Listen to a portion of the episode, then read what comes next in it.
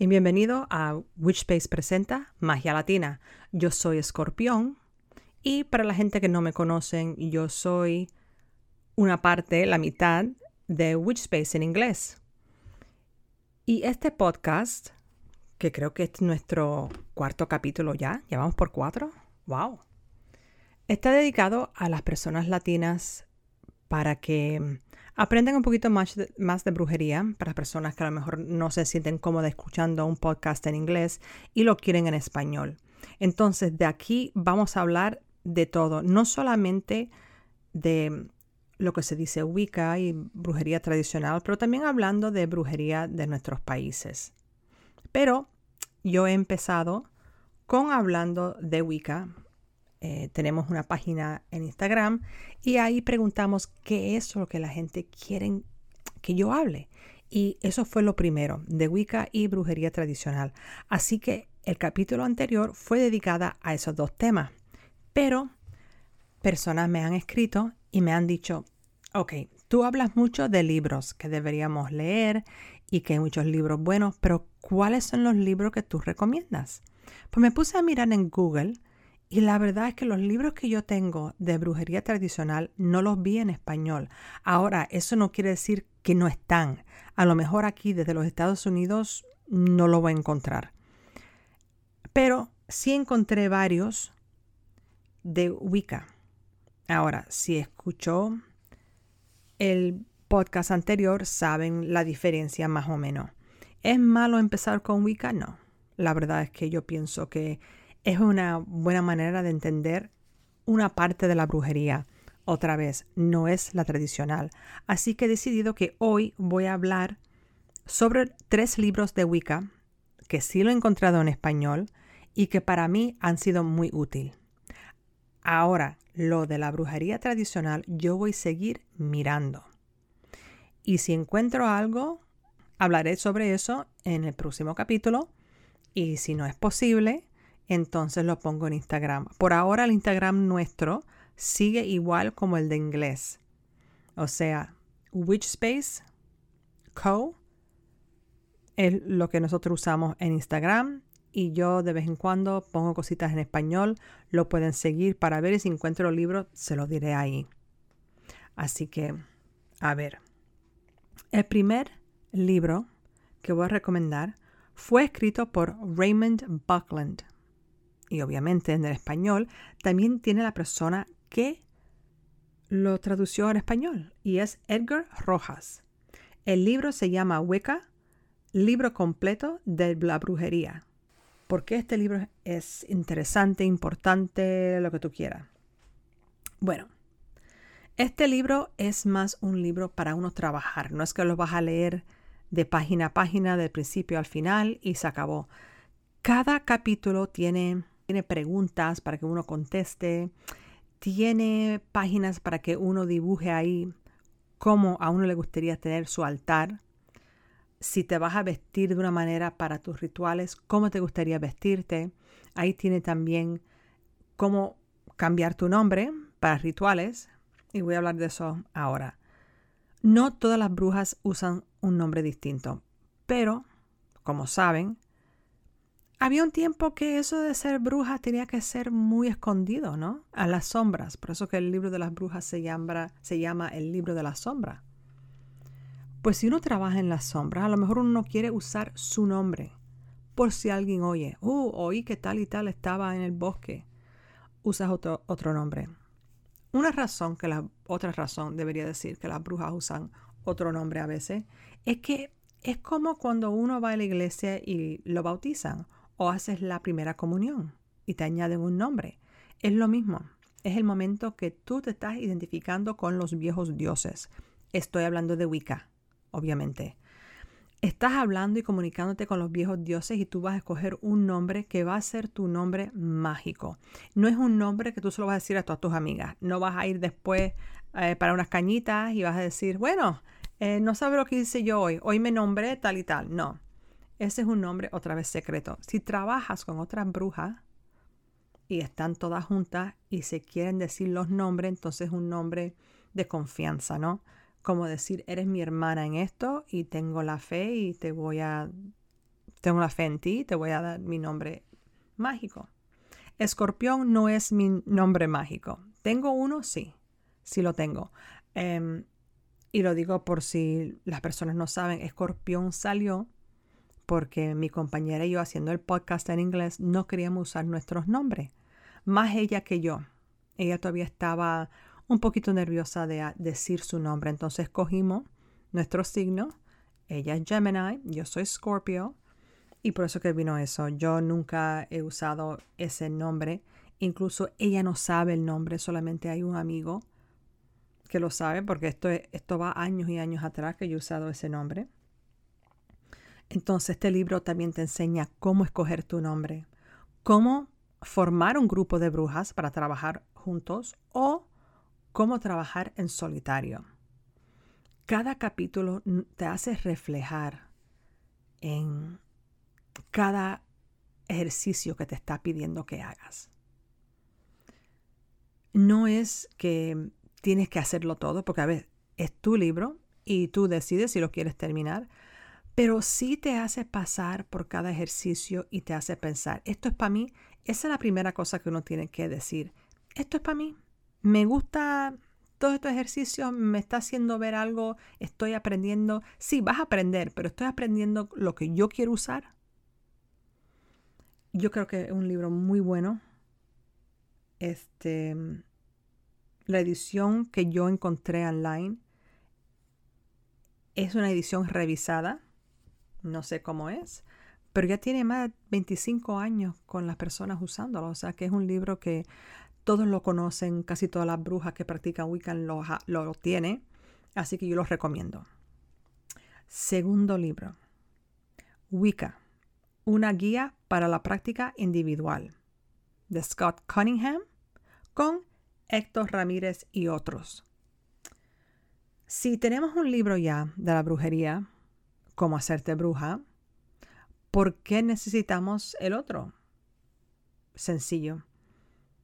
Como dije con el primer libro de Raymond Buckland, él te habla más de, bueno, lo que uno tiene que hacer, pero te da la opción, quieres trabajar con un grupo, así como se hace, así como puedes crear un grupo, así como pueden dividir las tareas cuando se reúnen.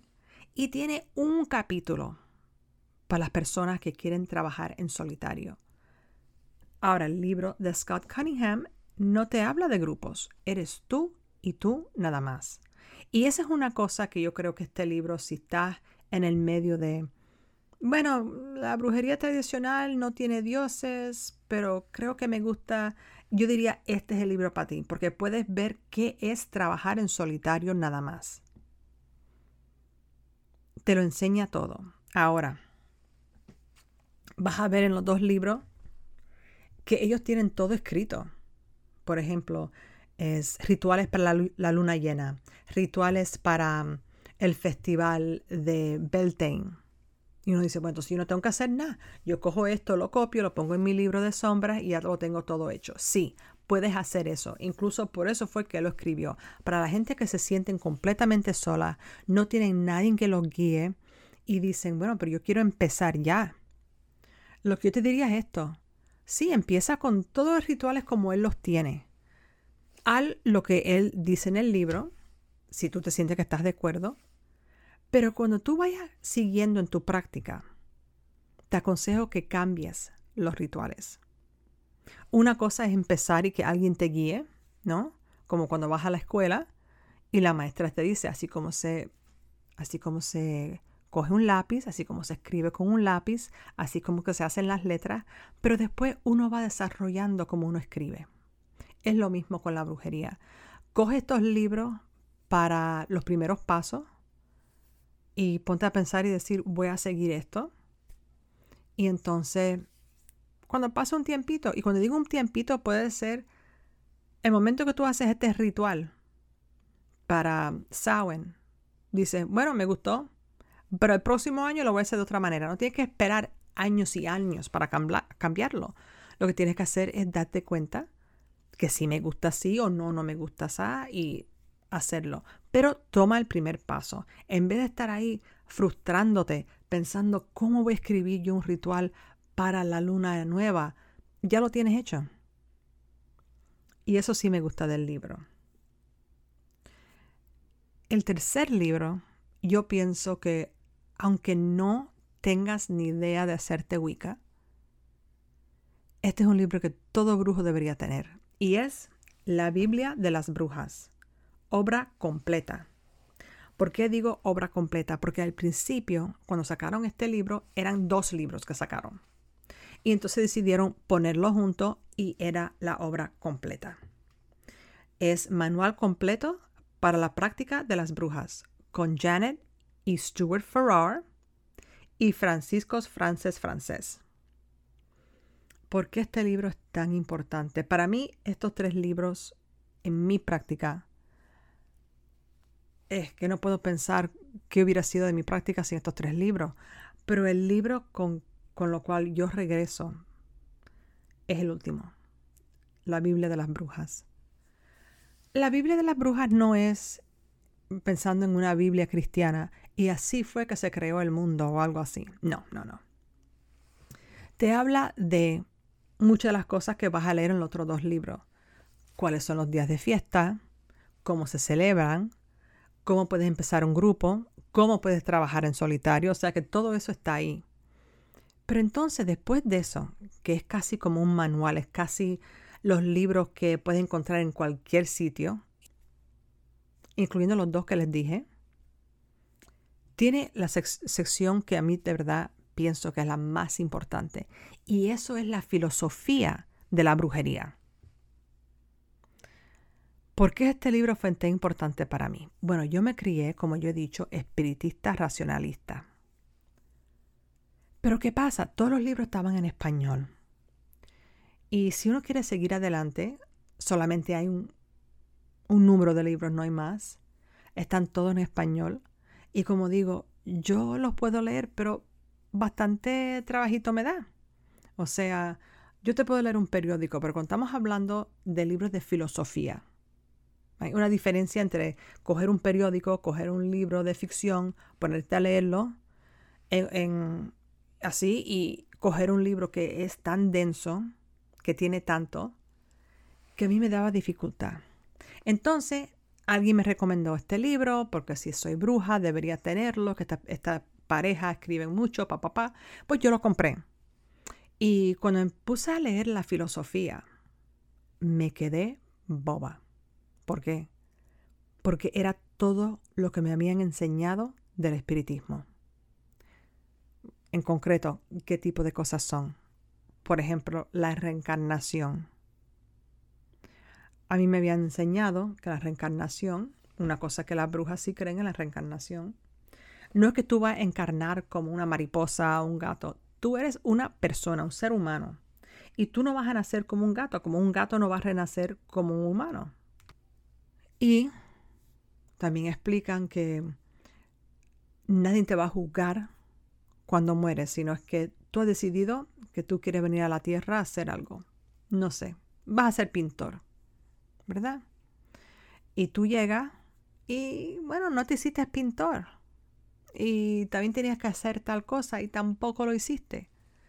Cuando te mueras nadie te va a castigar, nadie te va a decir, no fuiste pintor, ¿por qué te metiste arquitecto? Bueno, eh, nadie te va a gritar. Pero sí van a decir, tú vas a seguir siendo pintor la próxima, qué son tus planes, qué es lo que tú has, por qué hiciste esto, qué es lo que te gustaría hacer, adelante. Y estoy hablando de una cosa normal. Obviamente, si le haces un daño, que también se habla en el espiritismo y en este libro, si tú le haces un daño a alguien, bueno, lo tienes que pagar, ¿no? Eh, si tú matas a alguien, tú le debes la vida literalmente le debes que esa persona nazca de ti en la próxima encarnación. Entonces, hablan de eso, ¿no? Uno escoge los padres, uno escoge dónde va a vivir, uno escoge lo que uno quiere hacer en cada existencia. Y eso lo dice en este libro también. Me quedé asombrada, porque una cosa que solamente lo había oído en el espiritismo. ¿Qué más dicen ahí? Es que hay mucho en ese libro que para mí era llegar a casa. Llegar a casa, sentirme muy a gusto con, con la filosofía que ellos pusieron ahí. ¿No? La idea de que todo el mundo tiene un espíritu y un alma, una alma, que venimos de un creador que no es cuando uno habla de dioses en, en la brujería, no están hablando de Dios creadores, sino hay un creador y estos dioses son como como los jefes que Dios ha puesto para comunicarse con nosotros. Por ejemplo, una persona que ha estudiado filosofía y ha estudiado los griegos se va a dar cuenta que hay muchas cosas aquí que son muy similares. Hablando también de psicología, un poco, porque hablan de la individualidad versus la personalidad y qué es eso. También te hablan de la ética de ser bruja. Ahora, aquí está la cosa. Hay mucha gente que piensan, no, soy bruja, yo voy a hacer lo que a mí me da la gana. Y yo digo, bravo, está bien. Esa es la cosa que uno tiene que aprender con la brujería, que no hay nadie, no hay ninguna policía que va a decir, ah, ah, ah, venga usted para acá, esto no está permitido. No. Tú vas a permitir lo que tú quieras permitir. Y ya está. Ahora, también tienes que pensar que es tu ética en el planeta, ¿no? ¿Vas a ser vegano? ¿Qué son tus pensamientos con los animales? ¿Qué es tu pensamiento con el medio ambiente? Porque ser bruja no es solamente yo voy a hacer brujería y ya está. No, ser bruja también es pensar que estamos todos unidos. Todo que está en la tierra está vivo las plantas, los árboles, ¿qué va a ser tu, en qué vas a trabajar? ¿Cómo vas a ayudar el planeta? Y eso es parte de lo que está aquí, de hablar de la madre tierra, ¿verdad? También hablando de qué es ético cuando vas a hacer un hechizo. Es que yo estoy enamorada de tal y tal y yo quiero que él sea para mí. Pero eso es lo que él quiere. Porque si él quiere estar contigo, va a estar contigo. Y yo no sé cómo se sienten ahí, pero yo, yo no quiero que nadie me ate a una persona. Yo quiero tener mi decisión si yo quiero estar con una persona o no. Así que hacer un hechizo de amor, hmm, eso para mí es magia negra, ¿no? Porque estás intentando de cambiar los deseos de una persona para que vayan con otra persona o contigo si tú lo estás haciendo para ti. Y hay brujas que dicen, me da igual. Así que tienes que decidir qué es lo que vas a hacer. Hay una sección aquí de magia sexual, que también puede ser una magia muy negra. ¿Por qué lo digo? si vas a usar la energía de otra persona cuando estás teniendo relaciones y vas a usar esa energía, le vas a decir a esa persona que tú quieres que te ayude a crear energía para mandar un hechizo para afuera. Porque si no tienes el consentimiento de la otra persona, es una cosa que muchas brujas dicen, bueno, eso está feo, ¿no? También aquí en este libro hay filosofía en cómo tener un grupo de brujas cómo se trabaja. Ahora sí le voy a decir algo. Aquí, en este libro, hablan de hombres y de mujeres. Y eso es todo. Decir que son homófobos sería, sería muy simple, ¿no? Estamos hablando de gente que cuando empezaron esto eran los 1950 y algo. Ahí la verdad es que la gente ni pensaban en qué. Ahora sí digo esto, todos estos brujos eran muy abiertos, que pensaban de una manera así, porque si los dioses son, eh, como dijo Gardner, y se dan cuenta, yo no recomiendo ningún libro de él, Pero, ¿sabes? Tiene que ser hombres y mujeres, igual número de hombres, de mujeres. Y este grupo, este libro, debería decir yo, que dicen, bueno, eh, pueden haber un, un, grupo solamente de mujeres, pero no sé si un grupo solamente de hombres trabajaría. Em, puedes hacer lo que te da la gana. No son, son un poquito anticuados, pero no creo que viene de un sitio de odio. Y yo creo que esa es la diferencia. Yo creo que si estas personas estuvieran escribiendo ahora y estuvieran, y creo que ella sigue viva, pero no hace entrevistas, no hace mucho, pero creo que si estuvieran vivos ahora, creo que pensaran de otra manera. Creo que estuvieran más abiertos cuando estamos hablando de diferentes temas y de géneros y todo eso. También aquí hablan de cómo vestirse, que mucha gente piensa que uno tiene que estar desnudo, que eso no es verdad. Este te habla de la adivinación y qué es eso, cómo desarrollarlo. Te hablan también de prácticas de mm, poder ayudar a las personas. Y lo que quiero decir de eso, cuando estamos hablando de la salud de alguien, yo siempre le digo a la gente, porque yo practico Reiki, que es una manera de transferir energía para ayudar a las personas. Pero yo siempre le digo a la gente, tienen que ir al doctor. Yo no soy doctor y ninguna bruja debería coger ese, empezar por decirle a la gente, no, yo te puedo curar esto y te puedo curar lo otro, no tienes que ir a un doctor. Ve a un doctor. Y es una cosa que una bruja te quiere ayudar. Estás yendo al doctor y te está cayendo mal la medicina, pero tienes que tomártela. Bueno, tenemos unos truquitos para que te vaya mejor, para que no te moleste tanta la medicina. Pero eso de no ir al doctor, no. También te dice las herramientas que uno tiene, cómo ponerse uno más más atento con la tierra, cómo hacer hechizos y cómo iniciarte. Esa es otra cosa. Las brujas tradicionales no hablan de iniciarte.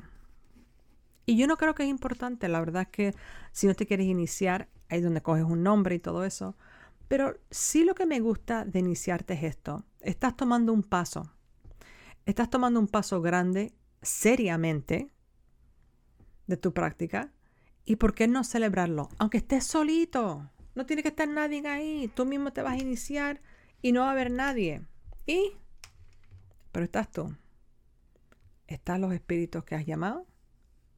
Que sean dioses, que sean ancestros. Y bueno, es un, paso que puedes dar para tú mismo sentirte que ahora has entrado en esta vida. Y yo creo que los rituales son importantes, ¿no? Si no fueran importantes, ¿por qué celebramos los cumpleaños? ¿Verdad? Es un ritual más. Celebrar otro año en la tierra. Una cosa bonita. Así que cógete tu tiempo y cuando estés preparado, te inicias. Ahora, una cosa con las brujas. Y hablando de dioses, si es una persona que está interesada en los dioses, yo diría primero, ¿quiénes son los viejos dioses de donde tú estás? Si no eres americana, porque nosotros desafortunadamente, esta no es mi tierra, ¿no? La tierra de mis ancestros, debería decir. Es mi tierra, pero no la tierra de mis ancestros. Así que si yo estoy hablando de espíritus, sí, puedo comunicarme con los espíritus de esta tierra que está aquí mismo pero también busco conectarme con ancestros. Ancestros de mi familia y ancestros de mi tierra. La mitología de la tierra de mis padres. Si estás viviendo en Latinoamérica o si estás viviendo en un país que es tu país, ahí están tus ancestros. Entonces esa es otra cosa más que puedes hacer para conectar más con la vida espiritual, con la vida natural, ¿no? Porque cada cosa tiene espíritu. Y una manera que puedes empezar es hablando con lo que tienes al frente. ¿Tienes plantas en la casa? Háblales. ¿Tienes un árbol afuera? Si tienes una casa y tienes árboles en tu propiedad, habla con esos espíritus. Si estás en una ciudad y cuando sales a la calle la primer cosa que tú ves es un árbol, el primer árbol que está en tu camino yendo al, trabajar, háblale. Ese árbol tiene más tiempo aquí que tú. ¿Qué sabe? ¿Cómo te puedes comunicar con los árboles? Y otra vez, ojalá que todo el mundo me estén haciendo caso con lo de la adivinación y que estén practicándolo, ¿no? Porque es otra manera que puedes comunicarte con los espíritus para ver cómo quieres ir. Así que le voy a dejar con eso. Y ojalá que estos, estos tres libros le han sido em, la información de un poquito útil. Que los busquen. Están online. Yo los busqué por Amazon y están ahí en español. Pueden ir a las bibliotecas a ver si los tienen.